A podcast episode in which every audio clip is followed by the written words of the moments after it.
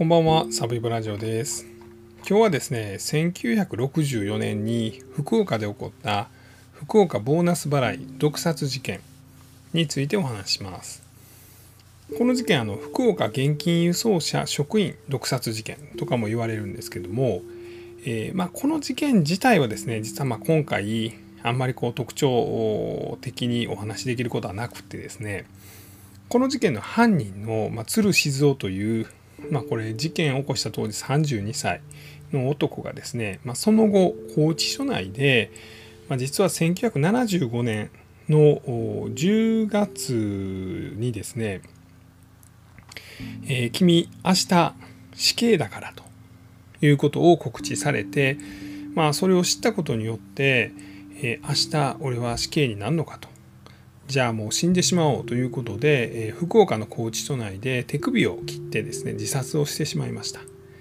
でこのことがですねこれ1975年に自殺しちゃったんですけども、まあ、後にですね、まあ、日本の死刑制度を決定的に、まあ、こう決めてしまう、えーまあ、何を決めたかというと死刑執行は当日の朝になって死刑囚本人に知らされるという、まあ、このシステムを作ったあその原因となった事件だということなんです。で今日はですね、まあ、この福岡ボーナス払い毒殺ボーナス狙い毒殺事件、えーについてもお話をちょっとするんですけれども、まあ、その今ですね、まあ、この死刑囚に当日に死刑を告知するということが、まあ、この憲法に違反していると、まあ、いうことで死刑囚2人がですね、まあ、国を相手取って、まあ、裁判を起こしてます。でさらにその死刑囚2人を支援する人権派弁護士がですねまあ昔々ですね60年70年67年かな前にこのまだ死刑がですね前日とか前々日に死刑囚に告知されてた時代の、まあ、この死刑囚が死刑執行前に、まあ、家族とか刑務官に対して、まあ、こう自分の罪を認め、まあ、悔い改めるようなことを喋っているそんな音声が公開されました。でこれがですね、えーまあ、先週ぐらいに話題になりましたので、まあ、ちょっとその原因となる事件から、まあ、この日本の死刑について今日はちょっと考えていきたいなと思っています。なのでこの事件についてで今、まあ、死刑、えー日本の死刑がどういうふうに作られてるのかということと、まあ、死刑囚が刑が決まってからですね死刑が実際執行されるまでについてを、まあ、かいつまんでお話ししていきたいなというふうに思っています。まずはこの1964年に起こった鶴静雄による、えー福岡ボーナス狙い毒殺事件についてお話しします。えー鶴静雄はですね1960年に結婚しました事件の4年前ですね。で当時28歳で結婚しまして相手の女性とですね、まあ、結婚の条件の約束をするんです。まあ、それがですね、えー静雄さん私ねお家が欲しいのとあなたのご両親と一緒に住むのはいいけれどもお風呂がないと嫌なのというような話をするんですね。でまあこの鶴静雄は分かったと君のために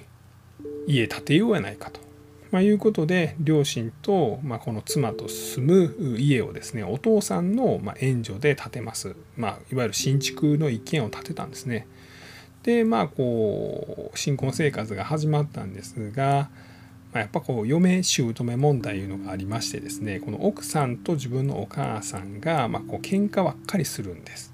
でまあそのうちですね奥さんがですねもうこんな家では私暮らしてられませんということで子供さん連れて家出をしまして近くのアパートで住むようになります。でこの鶴静雄はですね、まあ、平日は両親と一緒にこの新築の家で暮らしてで週末になったら妻と子供が住むアパートで暮らすみたいな、まあ、そんな生活を送るようになります。でそのうちこの静雄はですねほなら家族が喧嘩せんような家を建てればいいんや。2世帯住宅いうのが今流行ってるから、まあ、大きな2世帯住宅作れば万事うまくいくんちゃうかということでまあこう2,000万のお金を工面しようと。考えてよしということで、まあ、市役所これあの筑後市いうのがですね福岡にあるんですけども、まあ、この筑後市の職員とこの鶴静雄が顔見知りやったことで12月の15日にですねこの市役所職員全員分の、まあ、このボーナス2000万円がですねこの市役所職員3人が運ぶということを突き止めてですね、まあ、この3人を殺害してこの2000万を奪うという、まあ、そういうことを考えます。で、えー、自分が勤めたのが製鉄会社なんですけどここでま生産を扱うということでそれ盗み出してきてですねであの栄養ドリンクにですねちょっとずつそれを入れてですねでそれを持ってこの市役所職員がボーナスを運ぶ車のルートで待ち伏せします。で、えー、朝の10時ぐらいにですね、まあ、車2000万積んだ車がやってくるんですね。でまあ道路上に鶴静はこう立ってですね「止まってくれ止まってくれ」と言います。あ鶴さんやないのなどないしたん？という話になってですねいやいや君ら来るっていうの分かっててやね、えー、実はまあまあ日頃からこれおすすめしたいな思ってた健康ドリンクをあげよう思って遠慮せんと飲んでくれへんかというので渡します。でまあ仲の良かった2人はですね「ああ鶴さんありがとう気利くやんないのほな飲もうか」言うてグビグビとその生産借り入りの栄養ドリンクを飲んでしまいます。ですがそのうち1人はですねなんやちょっと変やなと。わざわざこの現金大きな現金運んでるこの日にこの栄養ドリンク。なんか気持ち悪いな、まあ、ちょっと舐めるぐらいにしとくか。ペロッと舐めたら苦い。栄養ドリンクで苦いなんて気持ち悪いな。ちょっとやめとこうかと思ったら鶴はですねもう2人はごくごく飲んでしまいます。もう飲んでしまってます。もうすぐパタリとなくなってしまうのでそうなったら余計怪しまれると。ここは何とかして飲まさなと思ってなんかこう怪しんでんでちゃうの？これ全然体にええんやで。何やったら俺ちょっと飲むわというので鶴本人がですねこのもう一人をまあこう騙すためにグビッとその生産借り入りの栄養ドリンクを飲みました。でそれを渡してほら俺も飲んだ。大丈夫や。飲んでくれ飲んでくれ。と言って渡します。まあしかしこの警戒心が強いのかもう一人のこの市役所職員は飲まんかったんです。まあ、そのうち鶴本人頭ぐらぐら回ってきてバタリと倒れてしまいます。そりゃそうですね。生産から入れた飲み物飲んでるんですから。でこの3人が病院に運ばれてまあこれ1本丸ごと飲んでしまった市の職員2人は亡くなってしまいます、まあ、さらに鶴本人もですね、まあ、重体となるんですが、まあ、1名を取り留めます。でこの結果警察が、まあ、こう遺体を解剖。でこの栄養ドリンクの成分を調べたところ、えー、生産カリが入っているということで、まあ、強盗殺人で1970年に死刑が確定。で1975年の10月3日です。まあ、福岡拘置所に入れられてた、まあ、鶴静雄のもとに刑務官がやってきましてですね朝ですねゴンゴンゴン。鶴。お前明日死刑やと。もし会いたい人がおったら、まあ、家族もおるやろと。読んだらええと。なんか食いたいもんないかと。で、お別れ会もやるから、今日準備しといてや。ということで、まあ、この鶴に死刑を明日執行するということは告げるんです。で、えー、鶴はですね、おそらくもう事前に用意していたんやと思います。えー、カミソリを使って、えー、左手首を切って、まあ、自殺をしてしまいました。まあ、死刑になるぐらいやったら自分で死んでもうたらと、まあ、そういうことやったんですね。でこれがですね、まあ、大問題になりまして、まあ、このことで結局1975年から、まあ、死刑が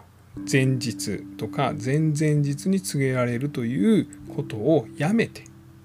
まあ、当日の朝の8時に死刑囚に告げられるということが、まあ、その後20じゃあ47年ぐらい経ってるんですかね、まあ、ずっと今もですね、まあ、そういう制度になってるということなんです。でこのことをですね死刑がまあその当日になって死刑囚に告げられるというこのことをですね、まあ、問題視する声というのは、まあ、日本の中でも結構あるんです。で世界的に見るとですね、まあ、これはかなり実際稀ではあるんです。まあ、稀といってもですね、まあ、イスラム圏であるとか、まあ、そういう国はですね、まあ、死刑 OK ですし、まあ、そういう日本と同じような扱いというのは続いてるんですけども、まあ、例えばヨーロッパであるとかアメリカみたいなとこはですね死刑執行はま最低でも1週間まあ普通やったら30日とか1ヶ月前に告げられて、まあ、その間にですね、まあ、会いたい人に会うとかで立ち会い人を誰にするとかで、まあ、食べたいものを何食べるとかでまあ宗教的な部分で、まあ、こうどういうことをしたいとか、まあ、そういう死刑囚の願いがある程度まあ叶えられるみたいなまあ仕組みが取り入れられてるんですけど、まあ、日本にはそれがないと。でもともと日本はですね、まあ、まあ世界的に見ると死刑っていうのはまあ半分以上の国がもう廃止しています。で日本はまだ廃止していないまあ国の一つで、えー、さらにですね、まあ、公主刑というのを採用しているというのと、えー、死刑を当日に告げるというのが、まあ、特に残酷であるみたいなことは例えば国連のですね、えー、人権委員会からも指摘されてます。まあ、これ死刑自体がもうやめとき言うて言われてるんですけどね。で、えーまあ、そんなことが言われているという状況です。じゃあ一方ですね、まあ、国というか国民はどう思ってんのかというとですね、まあ、実は8割ちょっとの人がですね、まあ、死刑はしゃあないということを言ってます。これが2019年の調査です。国はですね、4年か5年に1回この死刑どう思いますみたいな調査をしてましてですね、で最新が2019年なんですけどもこの時は80.8%が、まあ、死刑やむを得ないという容認派で死刑はやめましょう廃止すべきだというのが9%どっちなんでしょうね。分からんわと言ってるのがま10%ぐらいと、まあ、いうことです。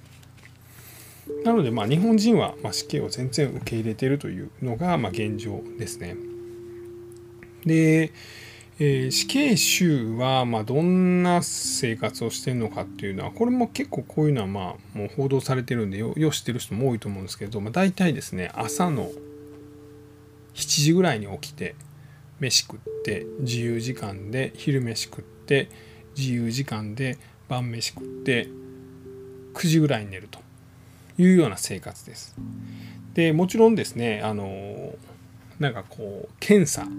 なんかこう自殺しようとしてないかとか、まあ、健康状態どうかみたいな検査はま1日に3回ぐらいあるんですけども、えー、ほとんどが自由時間です。でまあその時間をま有効活用したいという人がですねえーと、自己契約作業というのをまやりたきゃできるというような状態になってまして、まあ、それでお金を稼げると。でそんな死刑囚がお金稼いでどないすんねんということなんですけどこれまあ法律の立て付けとしてなんですけども実はこのいろんなこの罪を犯した人の刑というのは例えば死刑とか懲役刑とかいろいろあるんですけれども、えー、懲役刑というのはこう受刑するその刑を受けるというのはその刑務所に入るということです。なので、まあ、服役とか、えー、受刑囚とか言いますよね。で刑を受けてる人っていうのはつまり刑務所に入っている状態ということなんですけども死刑囚というのは死刑囚が刑を受けるというのは殺されるということなんですね。なので、えー、殺されてない死刑囚はまだ刑を受けていないという状態でこの未決囚とかと一緒に刑務所ではなく、まあ、拘置所に入ってます。で拘置所っていうのはまあ、お金があればですね、まあ、自分の欲しいものを買えるという、まあ、そういう施設なんです。まあ、何でも買えるというわけではないんですけれどもお菓子もあるし雑誌もあるし何やったら弁当も余分に買おうと思ったら買えるし、えー、そうですね差し入れ屋って言われる拘置所の近くにある施設があるんですけど僕もあの大阪の拘置所の差し入れ屋一回見学行かせていただいたことあるんですけどもほんまに何でもありましたねお菓子から、えー、衣類とか何だったらあの冬用のなんかこうジャンパーみたいなのもあったりするんですけどまあそんなんをまあこれを誰々にっていうので買ってですねでそれを差し入れすることができる。で受刑者本人もですね、まあ、受刑者じゃないね、えーと、死刑囚本人もですねそれを欲しけりゃ、えー、お金を払ったら買うことができるというような状態であるということです。で死刑囚何人いるみたいな話ってまだしてないですよね。えっ、と大体ですね戦後ですね、死刑が確定した人っていうのは大体800に30人ぐらいいましてで実際に死刑が執行されてるのは710人か20人ぐらいです。でその差し引き100人ちょっとっていうのが死刑囚として今全国の7つの拘置所にいます。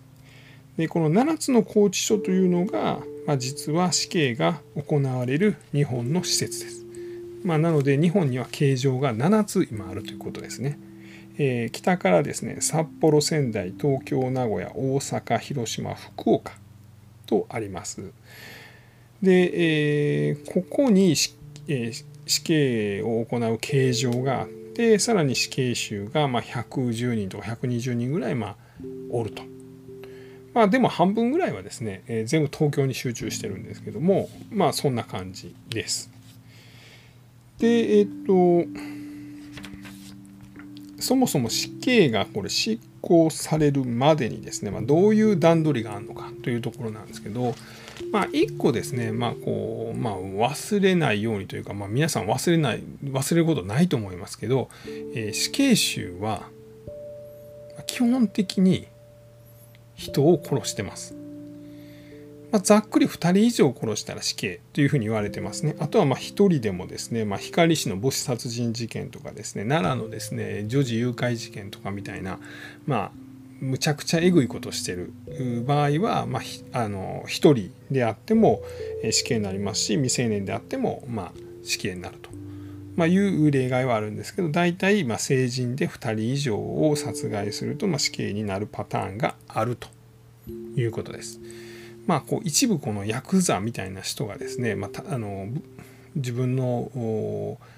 の下の人間がですね、まあ、大量に人を殺した場合、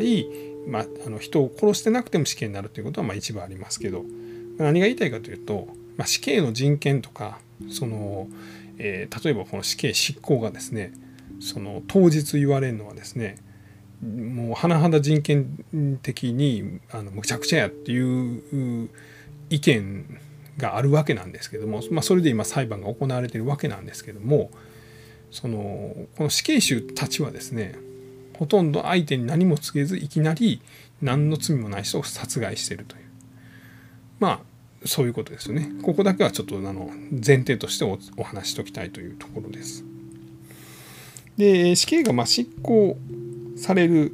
まではですね、まあ、大体こう半年前ぐらいからですねこの法務省の中で、えー、今年の死刑どないしましょうと、えー、あの人間にしましょうとか、まあ、そんなんが決められてですねいろいろ調査みたいなのが行われます。で倫理が回ってですね最後法務大臣の方にこの、えー、執行命令書みたいなのが回るんですね。でこれ法務大臣が死刑執行これサイン OK ってサインしたらですね、まあ、5日以内に執行されるというのが決まってます。でこの前までにどういう兆候があんのか、まあ、どういうことをこの、えー、いわゆるこの工事所では準備されるのかっていうと実はリハーサルなるものが行われます。で今の日本のですね死刑はですね、えー、全て公主刑です。あのアメリカとかではですね残酷やっていう理由でこの注射器なんかで、まあ、こう毒を入れて殺害するというようなことがあるんですけども日本ではあのこの公主刑というのが採用されています。でこの公主刑自体もですね、まあ、例えばですねやり方次第では首が切れてしまったりとか、えー、まあ、目が飛び出てしまったりとかあとまあ体の至るところの穴からですね、まあ、こういろんなものが出てくるみたいな、まあ、要はその見た目がかなりグロテスクであるというところで、まあ、やり方変えた方がええんちゃうかというような話があるんですけれども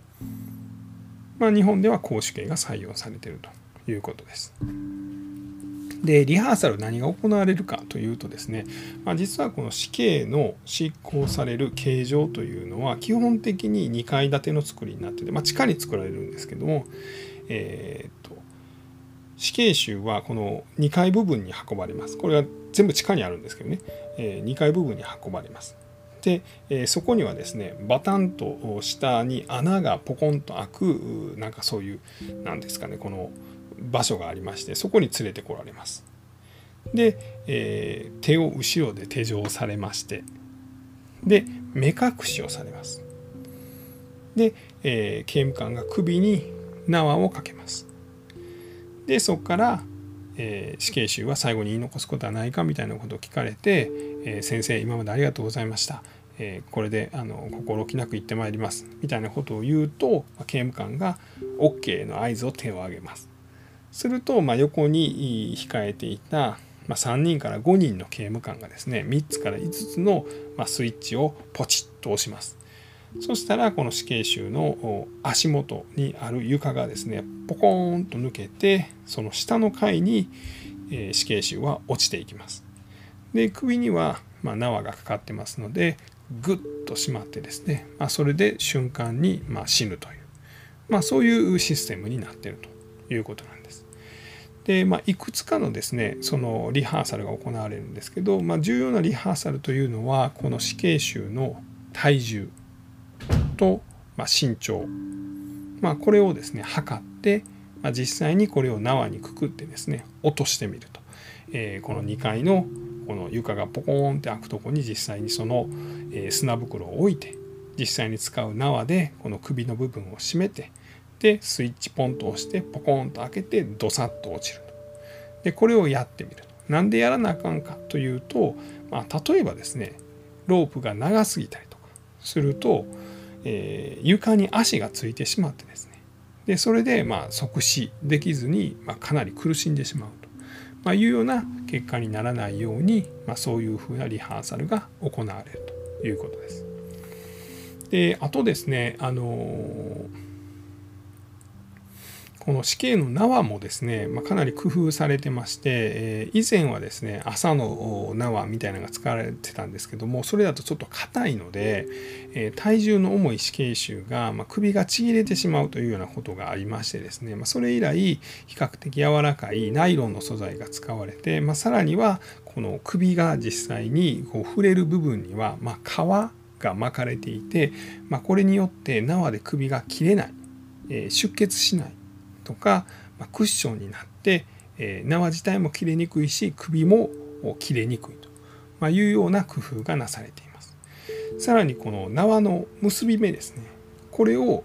後ろ真後ろではなく少し横に置くことによって、まあ、首が切れにくいというような、えー、工夫もあるということです。ま、これちょっと僕あんまり理由わかんないですけど、まあ、そういう工夫があるというであとはですね、えーと、目隠しをする理由なんですけども、まあ、実はこの、えー、公主刑というのはですね意識を失うのは瞬間です。まあ、ですが、まあ、体がですね、えー、まあ、死ぬことによって筋力が全て緩むので、えー、目ですねあと鼻ですねあと口ですねあと、ま尿道とかまあ、肛門からですね、まあ、体の中身が出てくるんですね、まあ、簡単に言ったらまあこう涙が出たり唾が出たりとかおしっこが出たりうんこが出たりみたいなことをするんです。で特に目はですね首をぐっと締める、まあ、これ首自体も20センチから30センチぐらい伸びるというふうに言われてるんですけども、まあ、それによってかなり圧力が高まって、まあ、簡単に言ったら目ん玉がビョンヨンヨンヨン出ちゃうんです。なので、まあ、それを防ぐためにもこうアイマスクをするとまあ、いうことが決まっているということです。まあ、ちなみにこの刑務官さんがですねこの死刑執行の際にはこの首に縄をかけたりとか、まあ、実際にこの死刑囚をこの刑場に連れてきたりとかあいろいろせなあかんのですけどもあのやりたくないことランキングっていうのがありましてですね、まあ、これ大体この刑務官さんっていうのは、えー、と日本に1万8,000人ぐらいおってですねその0.1%ぐらいの人がこの死刑に関わるというふうに言われてるんですけども、えー、この人たちが、まあ、やりたくないことランキングというのがえっ、と一つがですねこう死刑の時のこの床が抜けるボタンをま押すのも嫌なんです。これが3位ぐらいらしいです。床を押す、まあ、実際そのことによってこの人間が死ぬわけなんでこれをやるの嫌。で次はですねこれあの死刑囚が首に縄を巻かれた状態で立ってます。でその横にいる刑務官がいます。でこの刑務官は実際にボタンを押さんでいいんです。まあ、ですがパカーンと床が抜けて下にドサッと落ちた時にこの紐をですね上の階から支えとかなあかんのです。支えなかったらですねこの、えー、弾みでですねこのこう遺体がですねこのグワングワン揺れてしまってですねでこれでこう遺体が損傷したりとか、えー、するのでこの紐を支えなあかんと。えらいアナログなんですけど、まあ、それをやらなあかんですね。ほんならですねまあこう意識自体はスポーンって飛ぶんですけども体自体は生体反応、ま、反応があるんでまだちょっとビクビク動くんですね。そのビクビクが紐を伝ってですねこの刑務官の手に感触として残る、まあ、これすんのが嫌やということらしいです。でもう一つはですね、えーと、下の階ですね、まあ、こう床が抜けて死刑囚が落ちてくる。でそれを下の階で受け止めなあかん人がいるんです。いきなりドサッと受け止めるわけではなくてドカンと落ちてきてですねブランブランブランブランとなるのをですねあんまりブランブランならんように、まあ、抑える係みたいなのがいるんですけどもこれが大変やと、まあ、特にこう口とか、まあ、おしっこが出たりとかもあるし、まあ、まだ生きてる人間を支えてる間にその人間が死んでいくのをこう何かこの手の感触から伝わってくるものがあると、まあ、いうのがま苦手やと。まあそりゃそうでしょうね。というのがまこう刑務官がこう担当したくないまあ、死刑の仕事ベスト3だと、えー、3位がボタンを押す、えー、2位が紐を押さえる。1位が遺体をまあ支えると。いうことだそうです。ちなみに死刑のボタンが押されて、まあ、大体12分から15分の間で人は完全に死ぬと、まあ、意識は一瞬でなくなるんですけどね。ということだということです。あとまあ最後にですね、えー死刑が執行されましたらその遺体はですね、まあ、あの白装束に着替えさせられます。これ刑務官によってそういうふうにされまして棺桶に入れられるということなんですけれどもあ全部ちょっとあの刑務官がやるかどうか分かんないです。葬儀屋さんがやるかもしれないですけどこの発注は必ず死刑が執行された後に行われます。まあ事前に用意しといた方がいいやん。というふうなことは分かるんですけども事前にそれを発注しちゃうと死刑が行われるということが、まあ、こう情報が出ちゃうんで必ず執行された後にまあその、えー、葬儀屋なんかに連絡がいって棺桶なんかが発注されると、まあ、いうことになっているということです。でえー、っとまあ、この情報はいるかな？まあ、コロナが実はですね死刑に結構絡んでましてですね、えー、2019年ぐらいまでは年平均45人ぐらいの死刑が執行されたんですけど2020年は0人で2021年は2人という、まあ、少ない数字になってるんです。これはコロナの影響というふうに言われてます、えー、要は死刑が執行された遺体というのはですね、まあ、こう口からいろんなもの出たりとかあのするので、まあ、それで感染するみたいなのをま防止しようと思うので死刑の執行が少なかったというふうに言われてますので、まあ、今年からですねまたちょっと死刑の執行が増える、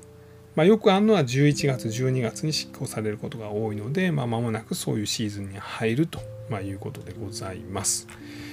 えー、ちなみにですね死刑囚2人によるこの死刑がその死刑囚に当日に告知されることは憲法違反であるという、えー、この裁判ですね。この行方はまたあの決まりましたら分かりましたらお伝えしたいと思います、えー、今日は1964年福岡にあ福岡で起こった福岡ボーナス狙い毒殺殺人事件と、まあ、日本の死刑についてお話をさせていただきました、え最後まで聞いていただきましてありがとうございます。